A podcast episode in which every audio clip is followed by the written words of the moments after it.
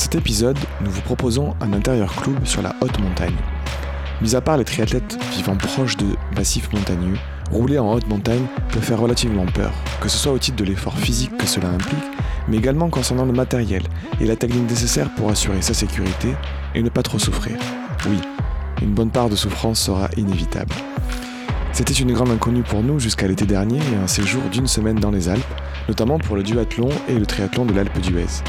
Cette nouvelle aventure avait soulevé beaucoup de questions chez nous, alors vierge de toute ascension significative. Nous avons souhaité à travers cet épisode partager avec vous quelques conseils appris au travers de notre expérience et péripéties. En espérant qu'il vous soit utile et qui sait, vous donne envie de vous attaquer au com d'école mythique du Tour de France, ou bien juste essayer à travers toute cette souffrance de prendre un peu de plaisir. Bonne écoute.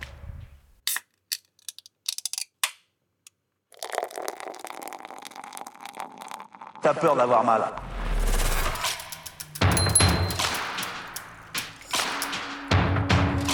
Une trompette.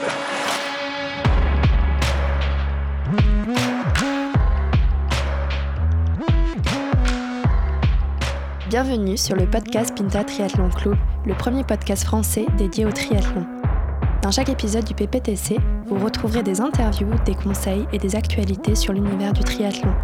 Bonne écoute!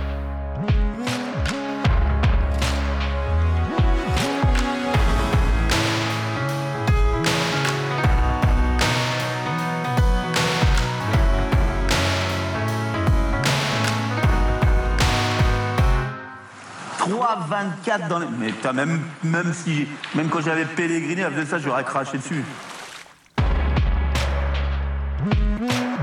Bonjour à tous et bienvenue sur le podcast du PPTC, le premier podcast français dédié au triathlon. Aujourd'hui, nous vous proposons un intérieur club dédié au vélo en montagne. Euh, on a eu la chance l'été dernier euh, de se faire une semaine euh, avec le PPTC à l'Alpe d'Huez. On a pas mal roulé, on a eu pas mal de questions qu'on s'est posées, pas mal de réponses qu'on a pu apporter. Il y a eu d'autres épreuves dont on vous parlera juste après. On était pas mal axés sur la montagne, notamment Joji, Joji MLN.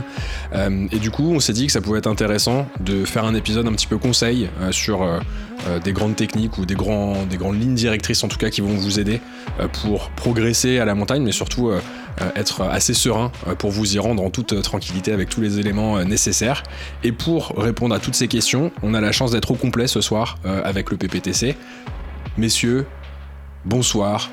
Joji, Mélène, Thibaut, Comment allez-vous Ça, c'est une belle introduction. très belle introduction. Bonjour à tous. Bonsoir. Bonjour à tous, ça fait plaisir de, ben, se, retrouver euh, tous tout ensemble à fait. Euh, un pour un intérieur club. Ça, ça faisait longtemps et c'est vrai que ça fait longtemps qu'on a envie de parler de la montagne. Oui, depuis cet été où on y était. Exactement, parce que quand on dit montagne, on pense au col mythique, hein, on pense au Ventoux, on pense à l'Alpe d'Huez, au Galibier, au Galibier, euh, au Lotaret. Voilà, on peut encore en citer quelques-uns effectivement, mais on pense au Tour de France et on pense à ces épreuves mythiques et à Thibaut Pinot. À Thibaut Pinot, exactement. Et à Thibaut Pinard qu'on a avec nous ce soir. Salut à tous. Et du coup, non, c'est pas mal parce que c'est vrai qu'on n'a pas l'occasion, nous, en étant à Paris, de rouler beaucoup euh, en montagne. Et donc, il euh, faut quand même se préparer un petit peu pour y aller. C'est vrai que, ça fait pas du classique. ça fait un peu peur. Après, les auditeurs qui nous écoutent, euh, qui sont en région Rhône-Alpes, peut-être ils doivent sourire, doucement sourire. C'est un peu leur quotidien de rouler. Alors que pour nous, la montagne, c'est la vallée de Chevreuse. Exactement ça monte quand même pas mal, mais c'est pas quelques tout à fait bosses, pareil. mais c'est pas pareil.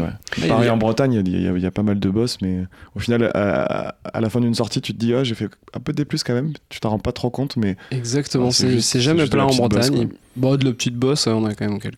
enfin, le, Tour de France se joue rarement à Pleuhermel, par exemple. ça se joue pas à Pleuhermel, mais à Mur de Bretagne, c'est quand même une épreuve euh, qui a été gagnée l'année dernière euh, par euh, ce bon vieux Van der Poel. donc non, quand même, ça c'est une épreuve mythique finalement euh, physique de grimpeur un peu quand même. Exactement. On reviendra un petit peu sur le profil des, des grimpeurs un peu après. Il y a une, terminologie pour introduire un petit peu le sujet, hein, dont on entend souvent parler à la montagne, qui est le, D+. Est-ce que quelqu'un euh, peut se lancer euh, à l'explication du D+, Thibaut par exemple? Le, le D+, effectivement, bah écoute, le D+, c'est simplement le dénivelé, hein, c'est un peu un, il sait pas ce que c'est. un raccourci. D'habitude, il dit dénivelé et D+, ça l'a, ça l'a bloqué. Euh, non, c'est vrai que je suis pas le meilleur grimpeur du club. Hein, c'est toi qui as les, coms euh, dans les Alpes. Hein. Et le caleçon à poids. Ouais. Bah, du coup, je te laisse euh, peut-être l'expliquer plus en détail. Bah oui, Geoffroy, dis-nous, qu'est-ce que c'est le D Ah, c'est quand ça monte Ah, bah Et voilà. Merci Jogi. Ouais. bah, c'était pas compliqué. hein. Et comment on le calcule alors par rapport au niveau de la mer? Il y a du D+, et du dément. Et il Quand y a tu- du quand démon tu descends, quand ça descend. Quand ça fait En plaisir, effet. quand ça descend. Une fois quand tu bascules en haut du col. C'est ça. C'est c'est que quand on monte un mètre de D+, c'est comme si on montait euh, un mètre euh, à taille d'homme.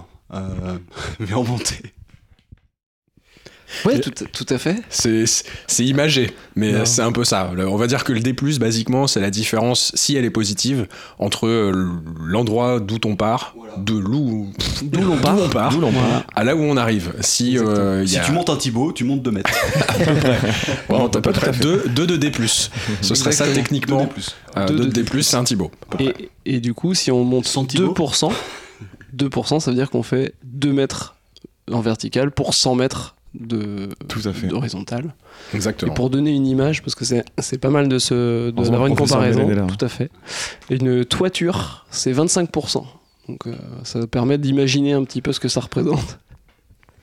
C'est c'est les toitures euh, bretonnes. Monsieur Charpente. Il y a, il y a des... Il y a des pla- putain, des- C'est comme ça parfois, le haut, les toits. Ils sont Ah, plats. faut, faut des gouttières alors. Parce que. Enfin, en tout cas. Merci pour l'image. Merci pour l'image, Mélène. 25%, c'est quand même pas mal comme pente. hein. On n'en voit pas souvent. On n'en voit pas souvent. euh, Heureusement qu'on monte pas des toitures souvent en vélo. Du coup, ça, ça va dépendre des toitures quand même. Tout à fait. Oui, ça, et puis on monte pas des toitures en vélo, c'est ça le. Ouais, Mais- mais jamais c'est- arrivé. Mais c'est un bon indicateur, 25% c'est c'est quand même pas mal.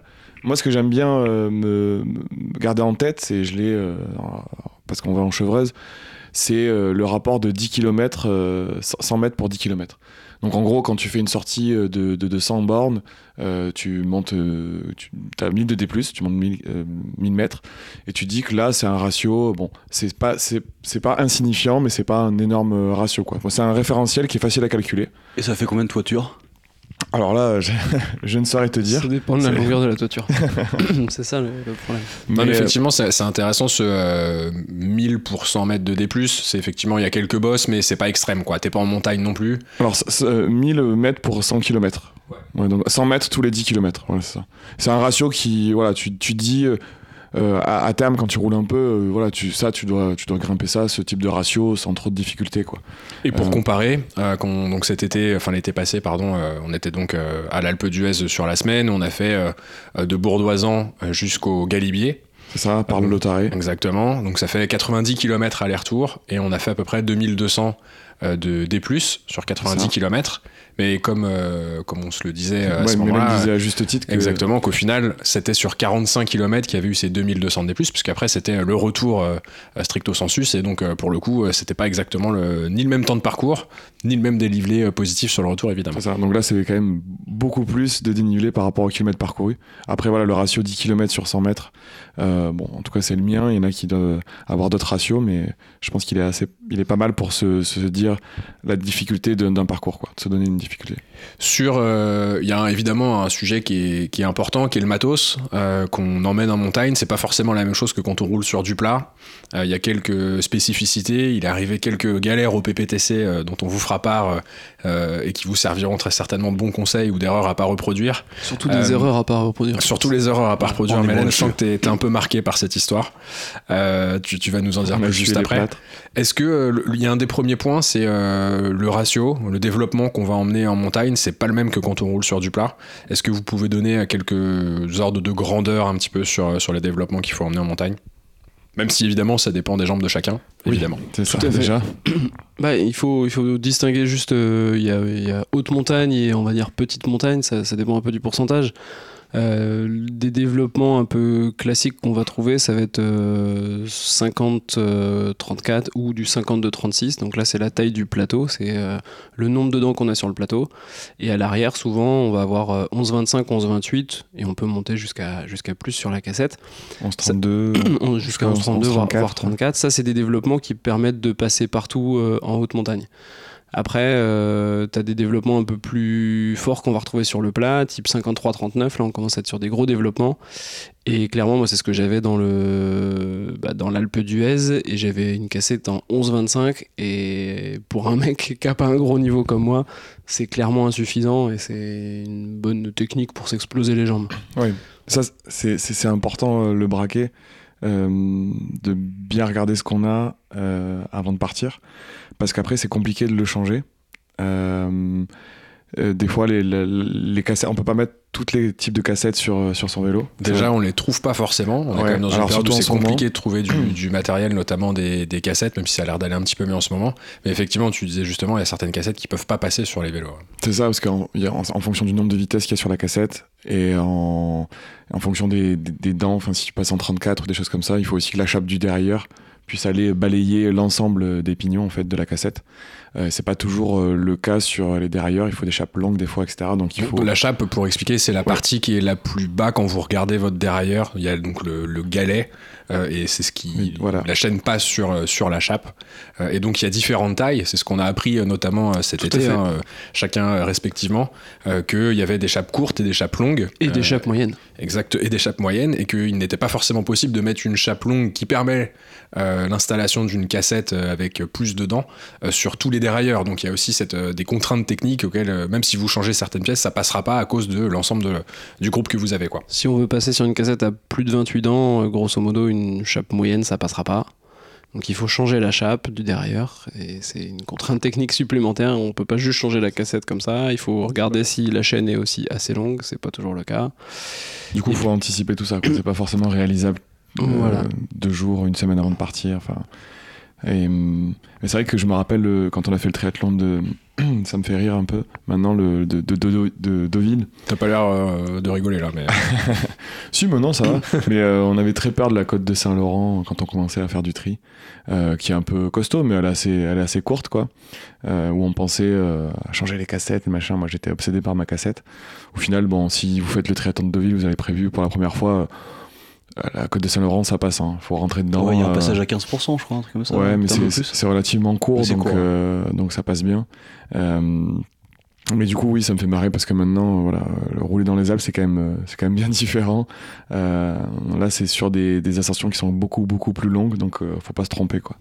En fait, la, la difficulté en, en haute montagne, enfin le, le- le ratio qu'on va pouvoir avoir, le développement, c'est pas tellement sur une pente à 10-15%. Si elle est très courte, euh, en danseuse, on peut, Ouais, on ça peut passe, un ramener peu de quasiment. force. euh, Je fais un peu ouais. les cuisses, mais Voilà, c'est possible de monter avec des gros développements. C'est plus le fait que ce soit très long et sur plusieurs kilomètres. euh, si en fait on est en force tout le long et que on peut pas vraiment faire tourner les jambes, bah, on s'épuise assez rapidement et on n'arrivera potentiellement pas en haut. C'est ça le, plus gros risque.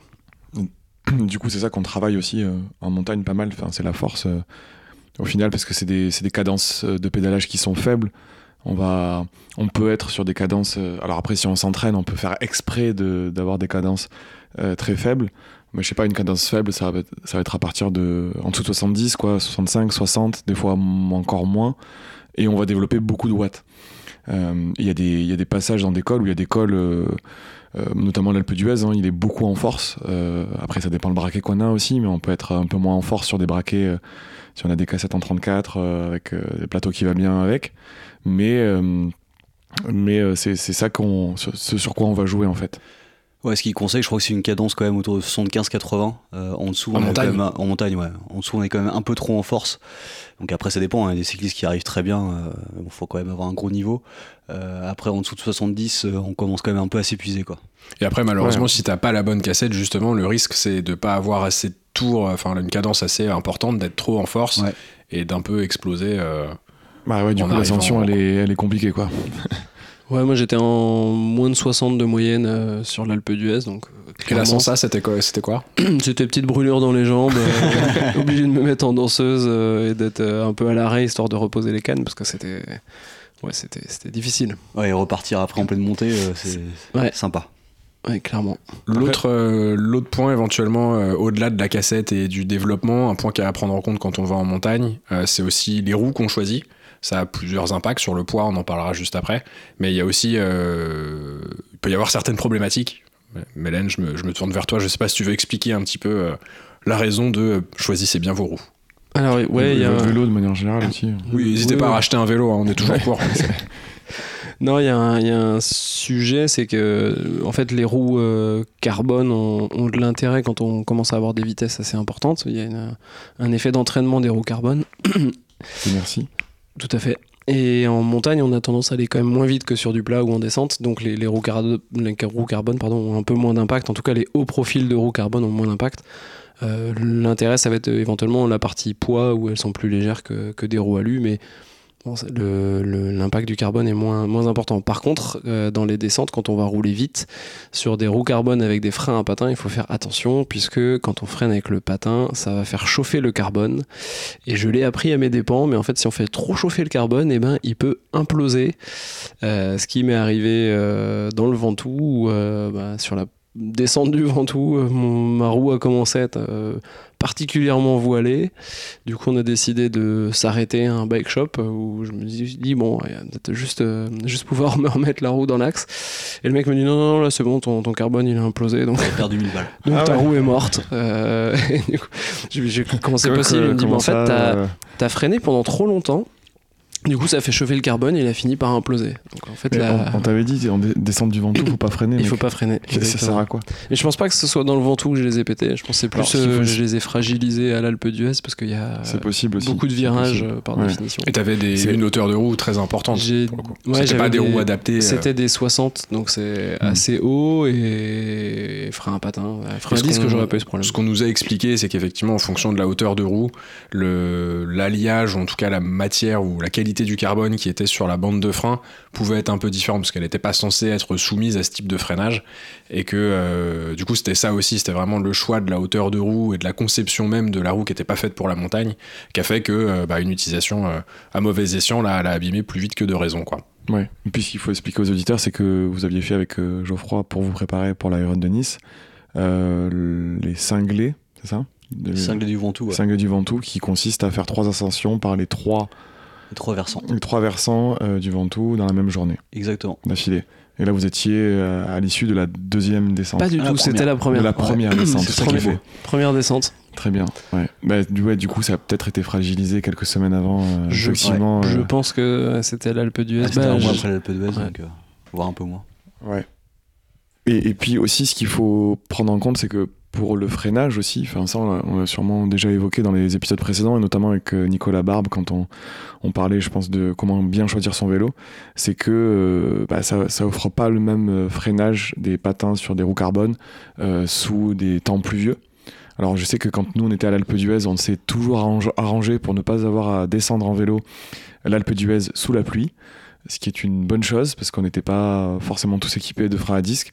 Les freins à disque freinent beaucoup mieux sous la, pluie, en particulier, euh, je pense quand tu descends un col comme l'Alpe d'Huez où euh, tu lâches à peine les freins, tu, prends 60-65 km/h assez vite, euh, avec plein de virages, il vaut mieux être équipé euh, avec euh, des freins à disque. Quoi. Ouais, ou au moins vérifier l'état des patins aussi, parce que en effet les patins ça s'use vite, euh, donc vaut mieux arriver avec son vélo avec des patins neufs si vous êtes euh, en effet avec des patins. Après, ça veut pas dire que si vous avez des freins à disque, faut pas vérifier euh, que, que Ah oui, les freins sont pas usés, euh, qu'il faut pas refaire le S'ils niveau. sont hydrauliques, bien, Exactement. bien, bien mettre ce qu'il faut. Ouais, c'est ça. Mais de manière générale, en fait, tout simplement, et ça, on on n'avait pas pensé à le faire à Paris, mais on l'a fait en arrivant. Ouais. Faites, faites réviser les vélos, tout simplement. On l'a fait au bout de 2-3 jours, quoi. Après quelques descentes. Non, non, voilà. mais en vrai, euh, je sais pas, vous allez juste euh, pas mal grimper, descendre à des allures euh, importantes. Enfin, je pense qu'une erreur, elle est fatale euh, en montagne. Juste faites réviser le vélo. Vous êtes Ou faites-le vous-même si vous êtes bricoleur. Ouais, aussi, si vous êtes bricoleur, faites-le vous-même. Mais Et, et souvent en montagne l'été, euh, c'est parce qu'il manque euh, les magasins de, euh, de cycles pour faire réviser, donc euh, Mais ils y a- ont y pas a toujours une paire de roues carbone Non, de rechange. les Ça, roues Mais ils carbone, peuvent toujours te louer un vélo. Ils peuvent toujours, effectivement, te louer un vélo. Il y a, il y a un autre Tout point sur les roues, euh, puisqu'on était sur ce sujet qui est important, euh, qui est au-delà du freinage, etc., d'avoir la bonne hauteur de roue. C'est aussi le poids, t'en as parlé rapidement. Euh, Tout à fait. Le, le poids, c'est un sujet important sur, sur le vélo et sur l'équipement qu'on doit embarquer sur son vélo. Typiquement, les prolongateurs à la montagne, je, je connais pas votre avis, monsieur, mais je, je devine, tu peux descendre avec les prolong- sur les prolongateurs, hein, c'est Sans frein, ouais. Mais euh, bon, euh, pas très utile. ouais. Pas c'est hyper. c'est un ouais. peu risqué. Ouais, et puis même le. Ouais, non, le ça pas rajoute, utile. ça rajoute du poids. euh, Oui, Ouais. oui, et puis même les vélos de chrono, les roues profilées. euh, Alors, on a eu des euh, Arnaud Guillot qui, qui montait, ou Colin Arros qui montait euh, l'Alpe d'Huez sur le triathlon En roue pleine. L, Ouais. ouais.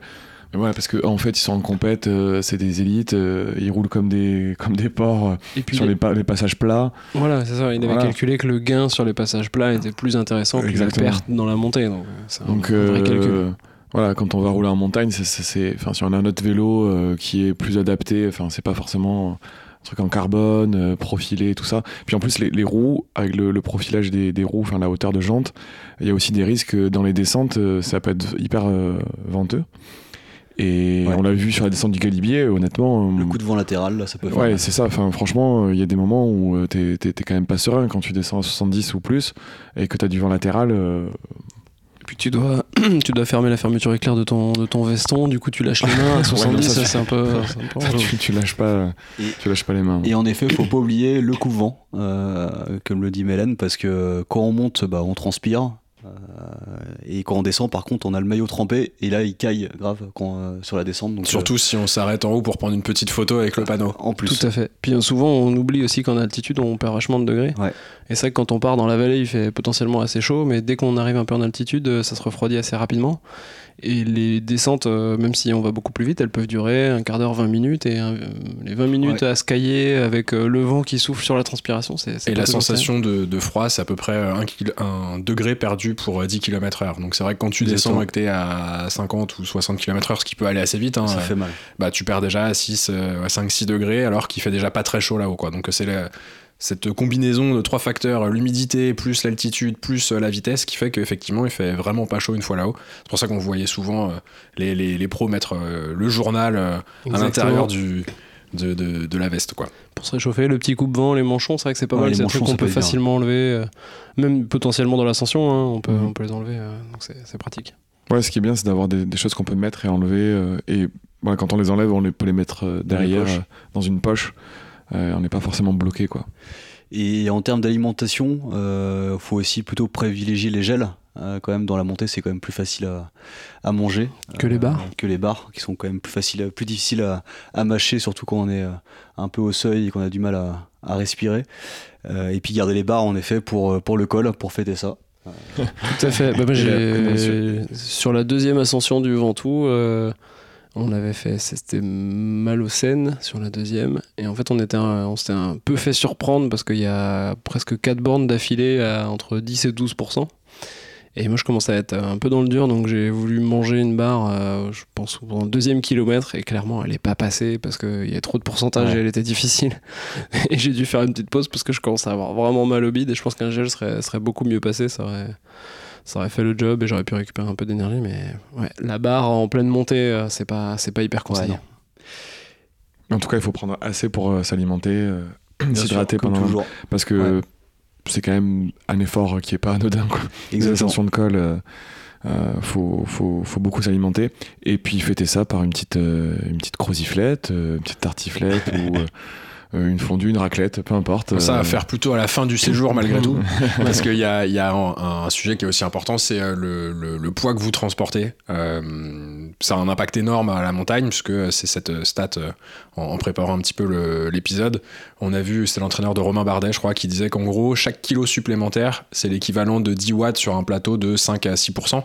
Donc euh, ça va assez vite. hein. C'est-à-dire que si vous avez euh, ne serait-ce que 2-3 kilos en trop, euh, bah, c'est déjà 30 watts à aller chercher. Et là, on parle 30, de plateaux de 6%. Donc quand vous êtes à l'Alpe d'Huez où il y a des portions à 12, je sais pas si c'est euh, euh, forcément linéaire comme, euh, comme calcul, mais euh, à mon avis, tu peux vite perdre 50 watts euh, dans la bataille euh, parce que pas fait attention ou t'es pas arrivé préparé quoi. C'est un exercice physique qui est assez intense. Donc euh, arriver euh, préparé et un peu sec dans la mesure du possible. Donc la croziflette, Ouais, c'est plutôt la fin, À la de fin du séjour. On prend pas les bidons parce que ça rajoute du poids.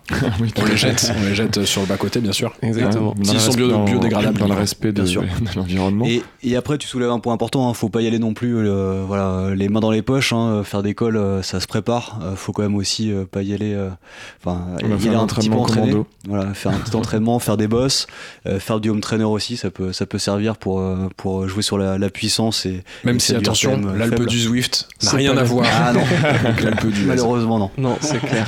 On, a vu, absolument rien à voir, ouais. on a vu la différence déjà rien que sur les chronos. Je crois que Ouais. il y a bien 5-6 minutes d'écart euh, entre, entre l'Alpe du Zwift et l'Alpe d'Huez. Et puis les conditions météo, et puis même, je sais pas, je pense que la gravité te rattrape vraiment euh, dans l'Alpe d'Huez, alors que sur Home Trainer, ça va, t'es t'es un peu plus détente.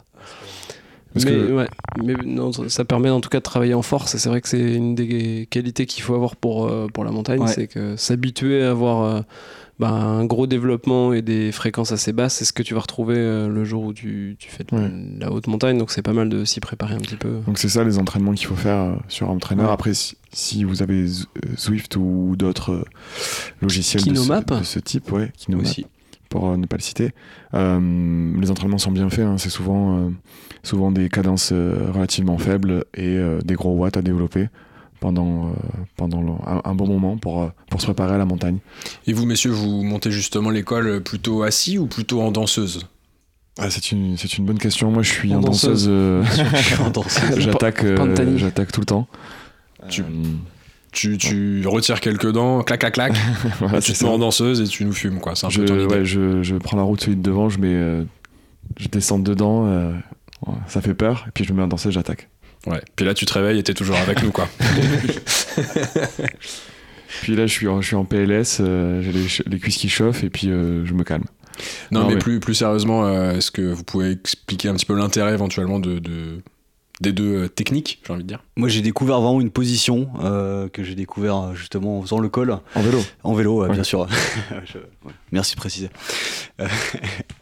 Et euh, je suis plutôt assis euh, pour le coup, euh, et avec le bassin bien calé sur la selle.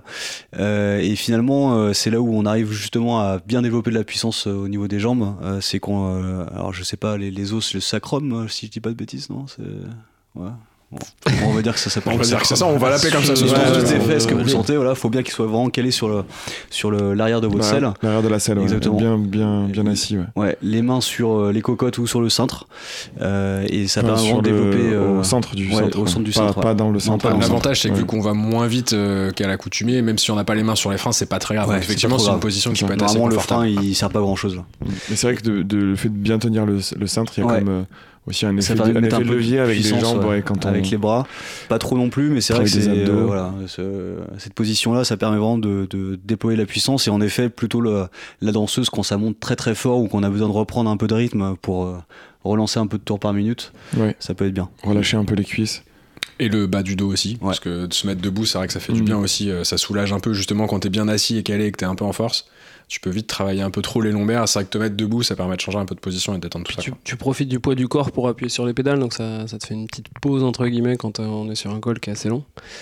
Mais c'est vrai que par contre, à la différence des bosses qu'on peut avoir euh, du côté de chez nous, ça, ça dure euh, 3-4 minutes où tu peux te permettre de faire presque tout en danseuse.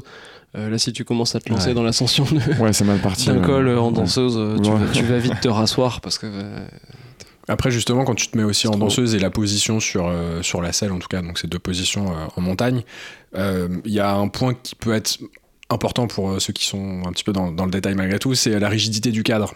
Euh, parce que en fait, on est sur des phénomènes de torsion, justement, quand tu es plus en force, tu tords un peu plus euh, euh, ton cadre, et en fonction du coup de la qualité du carbone que tu as, en tout cas ce que tu cherches, confort versus euh, transmission de la puissance euh, Hmm.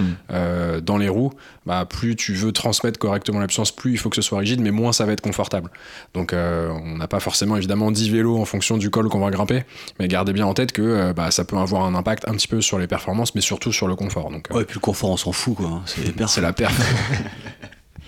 Non, mais vous l'aurez compris, ouais, en gros, c'est une, position bien compacte sur le vélo. Ouais. euh, main sur le cintre, euh, faire un peu levier avec le, le- le pied, ouais, qui. Et le, le- le plus dur, je trouve, c'est pas vraiment la position, c'est aussi le rythme auquel monter. Ouais. C'est-à-dire qu'il faut toujours Faut garder quand même un, un rythme constant. Et euh, ce qu'on dit souvent, c'est que c'est à la limite de l'essoufflement. C'est-à-dire qu'on a du mal, à- enfin, on pourrait pas parler, euh, on a vraiment du mal à parler. Ah, moi, je parlais très bien dans la euh, ouais, t'allais passer vite, c'est pour ça. c'est pour ça que t'as pas le, le record. Bah ouais, t'étais derrière moi. Et, euh, et l'objectif, c'est justement qu'on soit à la limite de l'essoufflement et qu'on arrive à garder ce rythme-là euh, tout du long. Et il faut savoir que par exemple, monter un, un col comme euh, l'Alpe d'Huez, c'est, euh, ça, ça- ça peut être, enfin, c'est un peu plus d'une heure en général. Euh, donc faut, faut, faut se dire, voilà, on, on se lance dans, dans, une, dans un col qui va durer euh, au moins une heure. Donc euh, voilà, faut, faut faut pas prendre son petit faut rythme. Faut prendre son mal en Faut patience. bien, faut bien souffler aussi, pas t'as bien soufflé, bien oxygéner les, les muscles. Euh, et ouais, on part pour une heure et l'Alpe d'Huez. euh, Et on fait que 12 km. ouais, c'est ouais, c'est ça, ouais. 12, 13. Ouais, ouais. Mais il y a des petits, il y a des Euh, petits messages euh, sur, le, sur la route. C'est vrai que c'est toujours, euh, c'est toujours un peu stimulant. Tu passes sur- Accélère notamment. accélère, voilà, ou tu, tu vois des messages souvent pour le, pour le Tour de France. Allez Thibaut, alors toi tu l'as pris pour toi, mais Ouais, c'était oui, pour Thibaut Pinot, Thibaut mais Pinot, Non, c'était voilà, pour Thibaut. Non, mais c'est vrai que c'est- toujours sympa de repasser aussi sur ces, routes mythiques. Il y a, ce côté-là. Ouais, puis on a c'est ça, enfin, on n'a pas parlé encore, mais aussi, enfin, ceux qui sont amoureux du vélo, euh, voilà, on est dans des cols mythiques, comme tu viens de le dire. Les Alpes, c'est, c'est magnifique, les paysages, euh, Ouais, t'en prends plein les claque. yeux, franchement. euh, Voilà, bon, encore une fois, les auditeurs qui nous écoutent de, de, de la région, euh, ça les fera doucement sourire, mais bah, vous avez une région euh, qui, est, qui est magnifique. Donc, euh, et tous ces cols-là, on a vu des coureurs euh, incroyables les, les, les, les grimper. Donc, euh, ça, fait, franchement, ça fait un petit pincement au cœur de quand on est en haut du Galibier, en haut de l'Alpe d'Huez. euh, voilà, rien, se dire- rien que d'en parler, t'as la petite larmiche Thibaut. Ah ouais, bah ouais, Il repense Ça à la bière en haut de, de l'Alpe d'Huez, pour ça. Non, mais c'est vrai que c'est un vrai le- plaisir d'arriver au col euh, et de se dire ah, je l'ai fait. euh, Ah ouais, j'avais D'acheter la petite euh, borne qui va avec. nombre de fois que j'ai vu passer le Tour de France euh, du côté de Valoir là, pour aller sur le Galibier, euh, c'était le fait d'être euh, enfin en haut du Galibier, c'était quelque chose. Quoi. Et de voir qu'ils ont mis moitié moins de temps. Et là, tu te dis. Ça fait un quelque chose aussi. Ok, ouais, Ouais, c'est- d'accord, là je vois à peu près on le niveau de performance. Il y avait un sujet aussi dont on voulait euh, parler avec vous, c'est euh, les descentes. Parce qu'effectivement, c'est, comme dirait Thibaut, bon ben c'est pas le tout. euh, De, de grimper, voilà, Et puis derrière chaque montée, il y a une descente. c'est vrai. tout à fait. Ça, il faut pas Donc il y a l'oublier. quelques petites techniques, C'est- éventuellement euh, conseils euh, pratiques sur euh, les descentes une fois qu'on est en haut. Alors Thibaut, toi, comment tu descends? Non, il reste toujours à l'arrière. Moi je, je ne freine jamais déjà, Les les, mains sur les freins, tout le temps. mains dans le dos, j'observe le paysage et voilà, je, je descends. Euh, non, mais enfin, il y a, il y a plusieurs choses à dire sur, sur la descente. C'est la position, par exemple, qu'on peut employer sur le vélo. Alors, si on est très confiant, on peut mettre les mains dans les cintres avec une position un peu plus euh, aérodynamique. Ça, c'est la position de base, ça. Il faut d'ailleurs. hein. C'est là où C'est- tu peux mieux le freiner. Conseiller en, Tout à fait. droite quand même. Tout à fait. Pas sur Main les dans le cintre. Tout à fait. Après, on, on peut est- très bien mettre les mains sur la cocotte aussi si on est moins serein. Voilà, mais c'est pas recommandé. On a moins de maîtrise de son vélo. Voilà, il y a- il y, a plusieurs écoles. Et, euh, et on peut garder toujours les mains sur les freins. Ça, c'est aussi c'est, Ça, c'est recommandé. Parce qu'il faut toujours euh, bah, être alerte et du danger euh, qui peut se présenter. Notamment freiner avant le virage. Donc il y a un effet de, de Parce qu'après c'est parfois trop tard. Parce qu'après, c'est, c'est parfois trop tard. Non, mais c'est- ça peut être aussi euh, dangereux, mais après, c'est, c'est un peu des, des codes qu'on peut retrouver en, sur la voiture, la moto, peut-être plus la moto, vous qui êtes motard. Plus la moto, tout à fait. Euh, le freinage, il se fait à- en amont du virage pour pas euh, freiner dans la courbe et risquer de, ben, de perdre le contrôle du, du vélo. de patiner. Il y a, tout à fait, il y a deux choses. C'est que si tu freines dans le virage, le risque, c'est soit de faire chasser la roue arrière ou la roue avant. Et c'est également quand tu freines, euh, alors si tu freines du frein avant frein cas, ça arrière, pas l'air euh, très, c'est très pas bien. fou. Et après, euh, si tu freines du frein arrière, ça a aussi tendance à te plaquer euh, vers la pente, donc euh, à te, coucher encore plus et donc à prendre plus d'angle et à, et à tomber. À l'inverse, frein avant, ça a tendance à te relever, mais c'est plus dangereux parce que tu risques de bloquer la roue avant. Il faut stabiliser le vélo avec la- le frein arrière et ensuite euh, freiner à l'avant. C'est là où ça freine vraiment, c'est le frein avant et pas le frein arrière. Et, justement, dans le freinage, c'est bien de freiner des, des, des deux freins, à commencer par le frein arrière. Euh, je, juste, je crois que c'est ce que je venais de dire. mais c'est- Oui, mais c'est bien. Ouais, non, mais faut le répéter. C'est bien. Et du coup, on commence par quel frein? Euh, le, le frein arrière. Et surtout, euh, non, c'est- bah, par rapport à le, le carbone qui peut potentiellement imploser, pensez à freiner plutôt d'un coup sec, on va dire des freinages assez forts, plutôt que des freinages continus euh, entre les virages, parce que ça fait chauffer le carbone. Il vaut mieux un bon freinage euh, d'un coup qui permet de réduire la vitesse et ensuite on commence à prendre sa courbe plutôt que d'être tout le temps les mains sur les freins et de, Hmm. de vraiment euh, ralentir seulement. Ce qui me rappelle euh, quelqu'un qui descendait, je crois qu'il y avait une fille qui descendait l'Alpe d'Huez euh, très très lentement avec euh, les, les mains sur les freins en permanence. Euh, ouais, il vaut mieux effectivement, comme tu dis, se, la- se laisser un peu aller, euh, freiner avant le virage, prendre le virage et, et ainsi de suite. Mais c'est vrai que c'est assez fou le- la, la vitesse que tu prends dans l'Alpe d'Huez quand tu descends. quoi. T'es t'es très très vite. euh, Bah, tu descends plus vite que les 70, voitures. euh, ouais. Ah oui, non mais, Puis peu clairement. excité aussi, t'as aussi Ouais. envie de voir ce que ça fait de faire une descente de col un peu vite, quoi. Mm. Donc il y a aussi ce, ce risque de se laisser un peu griser. Ouais, enfin quand tu vois le ravin, euh, Et justement, le ça, ça te regard. calme Le Ouais. regard, on n'en parle pas assez, c'est sûr. pour prendre les bonnes trajectoires. Ouais, bah pour les gens qui, qui font du, de la moto ou des sports d'hiver par exemple. on- Ou de la Formule 1. ou de la Formule 1, voilà, le classique. Ils sont moins nombreux, Euh, mais on les salue. On dit souvent qu'il faut, euh, il faut regarder loin et en fait euh, placer le regard là où on veut aller et, et pas regarder un mètre devant le vélo, sinon on va finir dans le, dans le fossé. Donc l'idée c'est plutôt de regarder assez loin, d'anticiper la trajectoire et vraiment de la regarder et ça va permettre, le corps va naturellement euh, se mettre dans la bonne trajectoire. Donc on va regarder euh, l'extérieur du virage, on va chercher à rentrer dans le virage et dès qu'on est dans le virage, on, on regarde loin vers l'extérieur et ça permet d'avoir une trajectoire qui est plus souple plutôt que de regarder juste Ouais. devant soi. Jamais regarder la roue avant, euh, toujours regarder justement là où on veut aller. et la fin du virage. Mais c'est un problème que justement euh, les pilotes de Formule 1 n'ont pas, c'est éventuellement les voitures qui peuvent arriver à contresens. C'est Par ça. exemple. Euh, parce qu'on a Ça, souvent tendance, euh, c'est Charles Leclerc qui m'a dit ça récemment. Euh, On le salue, sur, hein. euh, Quel mythe. C'est euh, sur le. On a tendance avec la vitesse euh, à prendre des angles qui sont parfois un peu plus larges et on pense qu'on va pouvoir freiner dans le virage et rattraper euh, la trajectoire. Et c'est souvent complètement faux. Et c'est vrai que si on n'a pas regardé assez loin, on n'a pas anticipé assez le virage, euh, bah il peut y avoir des Mm. petits problèmes. Quoi. Donc euh, effectivement, il faut faire attention à ça aussi. Et, et du coup, par rapport à ça aussi, n'oubliez jamais que quand vous descendez un col, euh, la circulation est ouverte. Donc euh, la voie, euh, la voie en sens À inverse, l'opposé, ouais. à l'opposé, euh, il peut y avoir des voitures, donc ne c'est pas de jouer à couper les, la, vo- la, la voie de l'autre côté, restez bien dans votre voie et calculez vos trajectoires en fonction parce que euh, il peut y avoir des accidents assez graves. S'il faut se rabattre d'un coup, ça peut être un peu compliqué. ouais. Des voitures qui doublent en montant aussi, enfin voilà, faut faire vraiment attention à la circulation euh, sur les descentes de col. Quoi. Et attention à la jambe aussi, euh, au niveau de la, de la pédale. Toujours euh, justement avoir la pédale relevée euh, à l'intérieur du virage. Sinon, si on est fait, on a la pédale en bas, on risque de taper le bitume et du coup d'avoir un accident. Oui, parce qu'on s'incline dans le virage, donc effectivement. euh, Ouais, Ça un peu ça peut euh, Et on, on peut être tenté de reprendre euh, le pédalage assez rapidement et justement, il faut faire gaffe à être bien sorti parce que des fois, on se rend Ouais, pas bien- bien compte. euh, avoir le vélo bien un peu équilibré incliné. pour euh, reprendre le pédalage. Après on, après, on peut faire frotter la pédale aussi, c'est c'est pas mal. Ça fait des Ça fait des étincelles, Exactement. Surtout dans les descentes de nuit où ça permet de montrer aux copains où est-ce qu'on est situé et c'est toujours utile. Et justement, c'est pour, pour travailler cette inclinaison et cet équilibre dans le virage, c'est Olivier Marceau qui, qui m'avait euh, donné ce conseil-là. Et que l'on Une genouillère et tu poses le moment. euh, virage. Ouais, il, faut, il, faut, il faut des genouillères, c'est ça le problème. Mais, euh, non, mais pour travailler voilà, euh, l'équilibre dans, dans le virage et travailler cette inclinaison du vélo, euh, d'avoir la jambe opposée euh, tendue, la jambe euh, à l'intérieur du virage euh, relevée, comme tu disais, euh, Geoffroy, pour Ouais. pas toucher la pédale au sol, et la main intérieure euh, dans le virage qui est sur la- les cocottes ou dans le cintre, bah, appuyer un peu. Et donc en fait, on a la jambe opposée droite qui équilibre le vélo et on incline le vélo avec la, main intérieure en poussant un petit peu Euh, et ça permet de mieux prendre la, la courbe. Quoi. D'autres conseils, messieurs, sur euh, la descente Bah, déjà, Toujours la descente en bien. vélo, hein, parce que Bien sûr. Et faire attention aussi, euh, bon, ça dépend de, du col qu'on fait. Quand on fait les cols mythiques euh, du Tour de France, en général, les routes, elles sont nickel.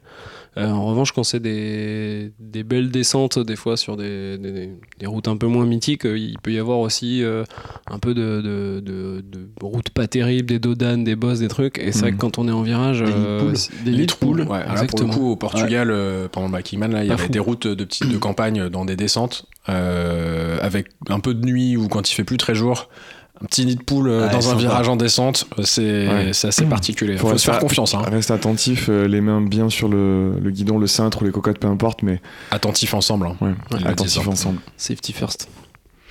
Euh, sur les conseils sur la descente, euh, pas en vélo mais au bar, n'hésitez pas à envoyer des messages sur euh, le compte du PPTC. Ouais, bien sûr, là on Euh, Thibaut, bien euh, aussi. ouais, Thibaut. Ricard, vous répondra. Euh, dernier point qu'on voulait aborder sur cet épisode, c'est euh, bah, l'école mythique. Euh, pourquoi est-ce qu'on a voulu nous aussi euh, se mettre au vélo? Et en particulier pourquoi est-ce qu'on a voulu partir à la montagne? Parce que la montagne et le vélo ça fait ça fait un peu qu'un. Euh, est-ce que vous pouvez partager quelques cols mythiques et éventuellement donner une idée un petit peu de du dénivelé que ça représente ces, euh, ces cols-là pour que les gens se rendent un peu compte par rapport au ratio euh, chevreuse dont parlait Thibaut tout à l'heure? Qui se lance? Jean- Thibaut est chaud. Ouais, enfin, on peut se lancer par déjà les, les, les deux, trois, vous, avec le Ventoux, euh, qu'on a pu faire. Euh, moi, je- le, le Galibier représentait beaucoup pour moi. Donc, euh, je trouve que c'est vraiment, vraiment un col mythique. Et quand on arrive par le Lotaré, comme on l'a fait, euh, c'est très très long. L'ascension est très longue parce que le Lotaré, y a- je crois qu'il y a 30 bornes presque d'ascension jusqu'au Lotaré. Et c'est un passage obligé pour ensuite passer sur le Galibier où il y a, là, il y a un peu plus de dénivelé. Notamment le dernier Positif. kilomètre. Et euh, ouais, la dernière fameux- rampe euh, côté Lotaré pour euh, euh, faire l'ascension du Galibier, voilà, on parlait de danseuse tout à l'heure pour relâcher les muscles et tout ça. Là, honnêtement, On n'a pas trop le choix. je pense qu'il n'y a pas trop le choix que de faire la dernière rampe en danseuse Ah au bout de sa life pour arriver au sommet. Le dernier kilomètre, il fait mal. Ouais. Et, euh, et donc après aussi le Galibier se, peut se gravir par, euh, par Valoir, donc il faut passer par le col du Télégraphe, Valoir, euh, bien connu, et euh, arriver au Galibier. On rappelle que Thibaut est guide de haute montagne. Si jamais vous voulez faire des sorties avec lui. Et euh, non mais ça c'est vraiment un code 2642 un col mètres. Euh, évidemment il y a l'Alpe d'Huez, on, on en parle beaucoup. Euh, L'Alpe d'Huez qui est euh, qui est finalement très très en force. euh, 1803 mètres. Je- Il, faut, pas si- il faut, il Je faut un peu de détails. Euh, non mais il est, il est très, en, très très en force en fait au final quand on quand pour donner des ordres de grandeur je crois que l'Alpe d'Huez en moyenne ça doit être du 8 et quelques pourcents Euh, Mais c'est pi- c'est piège. mais c'est oui.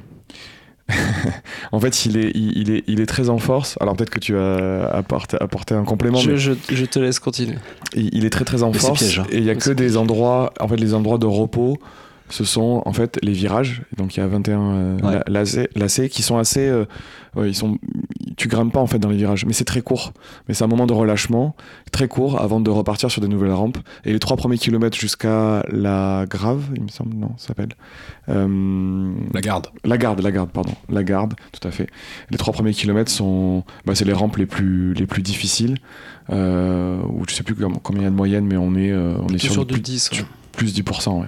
Tu, tu voulais rajouter Euh, quoi, euh, Mélène euh Non, non, c'est un, c'est un peu piège. c'était- C'est piège, tout à fait. Ah, Non, c'est mais ça, d'accord. En fait, non, non, c'est euh, c'est Colin Ross qui, qui nous l'avait dit. Effectivement, en fait, il fait que 8,5, je crois.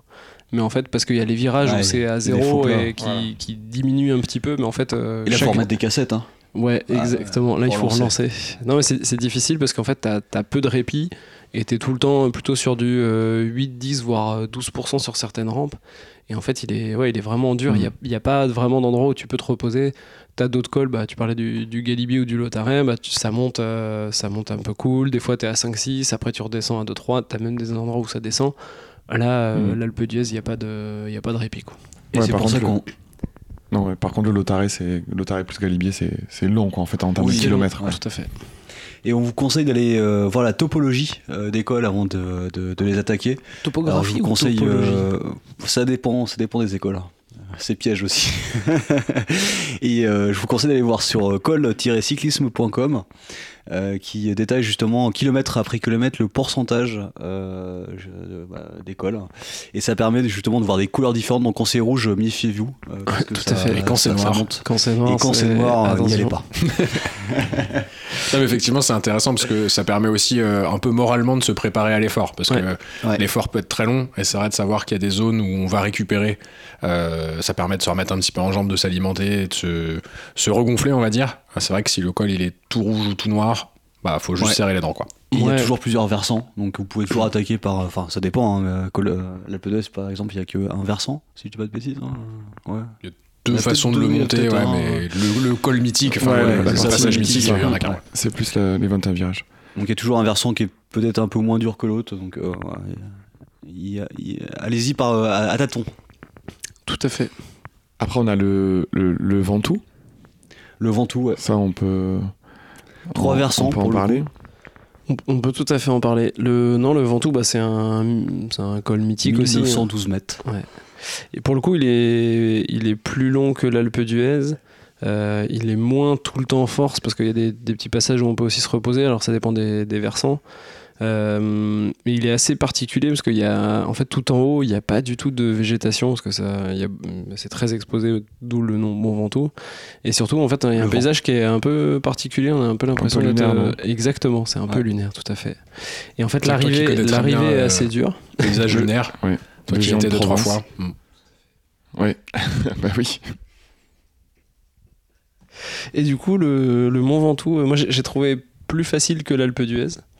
Euh, même si. disais euh, pas ça le jour J, quoi. je disais, je disais pas C'est ça. le vélo de location, c'était un euh, VAE. Après, la, après la troisième ascension. Heureusement qu'il y avait une petite boutique avec du coca rouge. quoi, Ouais. en haut. Non, la deuxième ascension pour moi était particulièrement dure.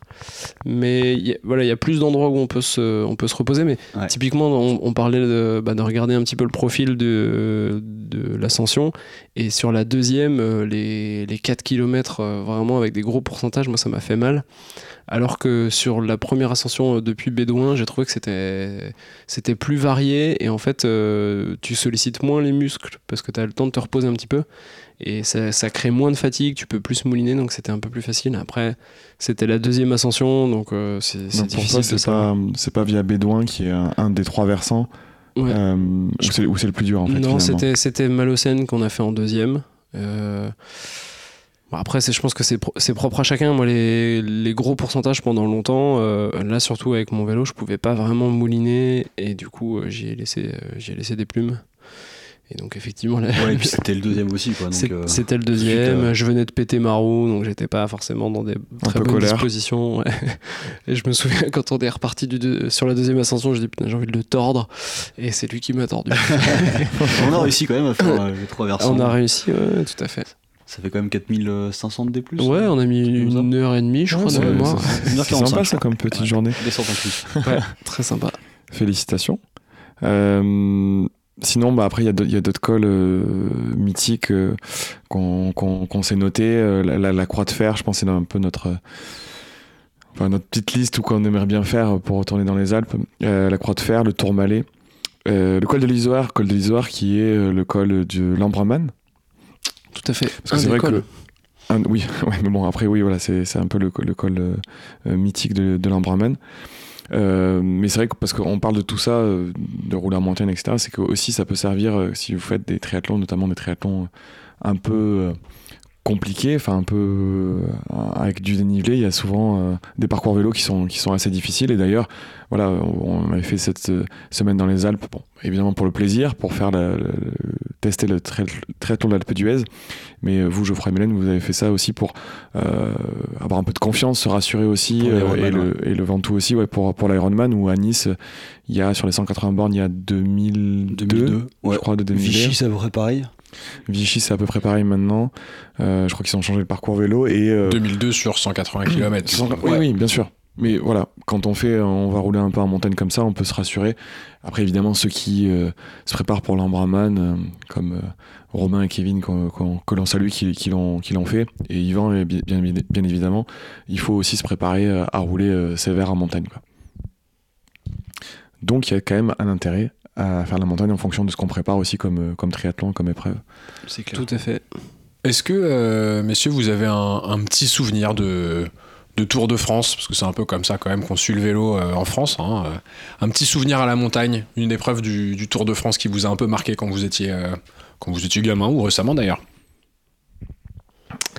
Vas-y. Ouais, bon, moi, moi j'en ai une, c'est hum, c'est le contre-la-montre bah, à l'Alpe d'Huez. Euh, celui où euh, euh, il y a Ulrich qui part, il y a je sais plus qui qui part deux minutes après, c'était un- contre-la-montre sec sur l'Alpe d'Huez et Armstrong part juste après et Armstrong rattrape Ulrich sur la- la- l'arrivée quoi donc euh, il fait une montée monstrueuse. Bon après maintenant on sait un peu on sait un peu pourquoi mais euh, mais euh, Il avait un bon vélo. il, a- ouais, il avait un super, un super vélo. Mais non, mais bon, voilà, ça reste quand même un contre-la-montre mythique, euh, donc je me rappellerai toujours. Et c'est le retour de l'Alpe d'Huez euh, au Tour de France cette année, si je dis pas de bêtises, non? Tout à fait. C'est bien probable. Info, info à vérifier.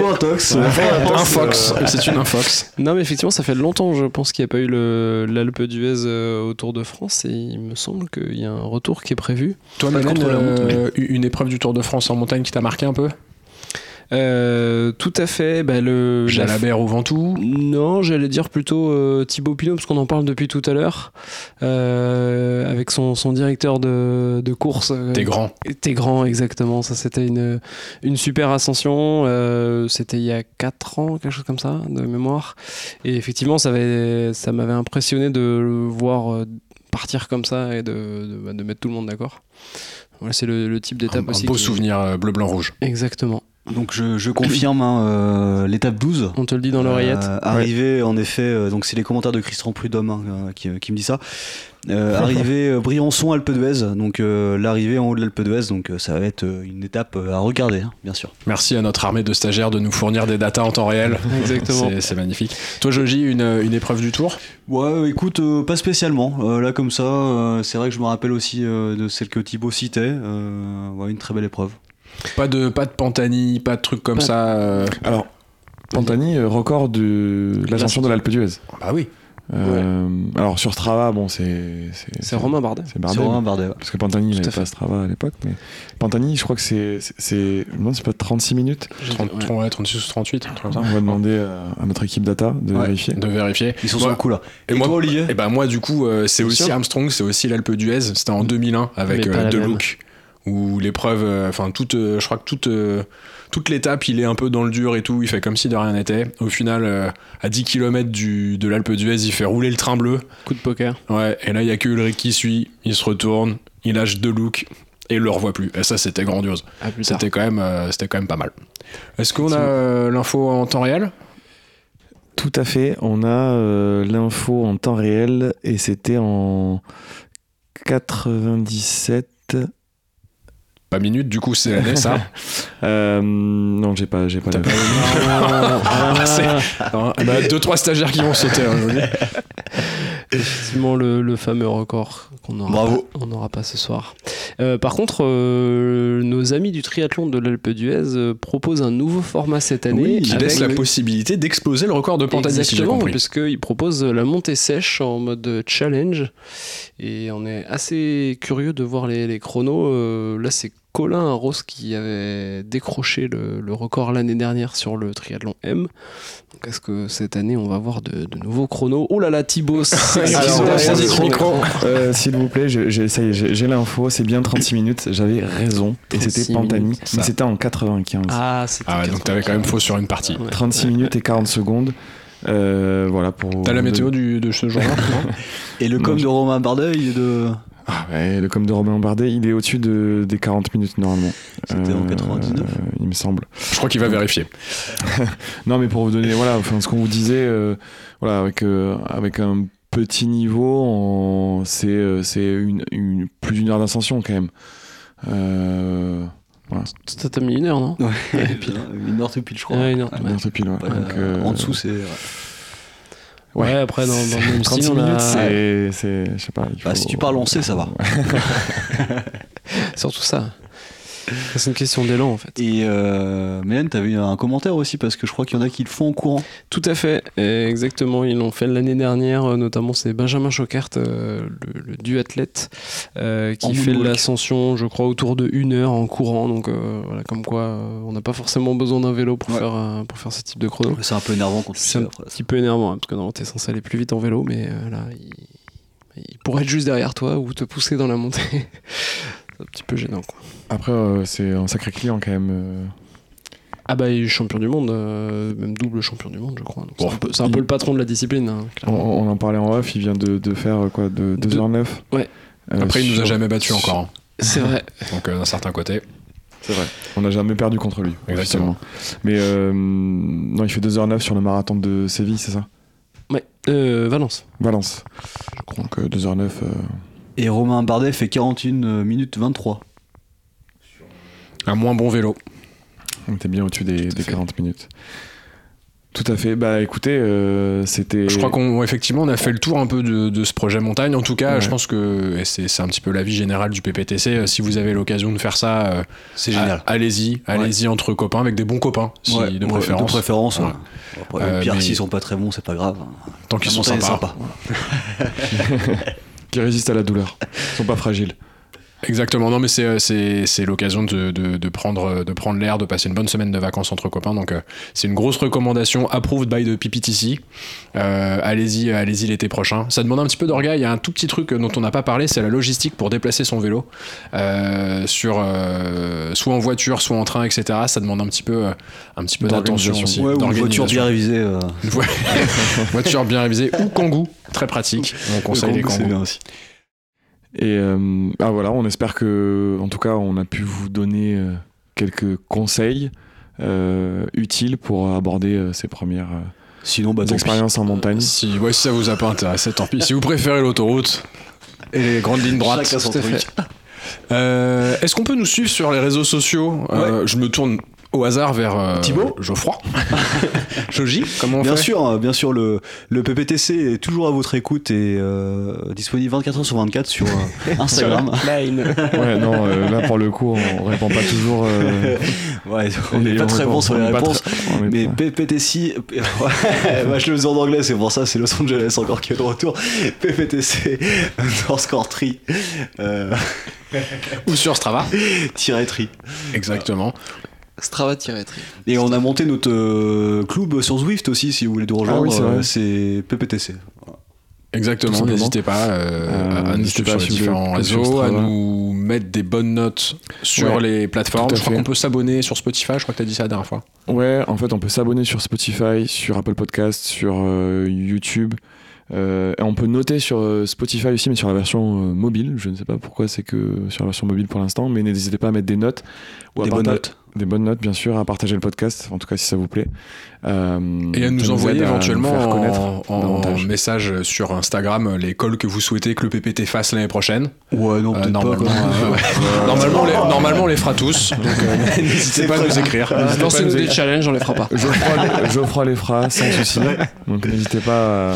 Et euh, ouais, on- je refais le Ventoux cet été. euh, S'il y en a qui sont chauds, euh, il y Ah a les, les, les bicinglés qui existent. euh, je les ferai pas, mais Thibaut est chaud, je crois. non, non. Ouais, non, non plus. Et ben messieurs, merci beaucoup. Merci. Merci. Ouais, Ouais. et puis n'oubliez pas que. Eh oui. Bah, c'est le club. c'est le club, bien sûr. Merci à tous. Merci, bisous.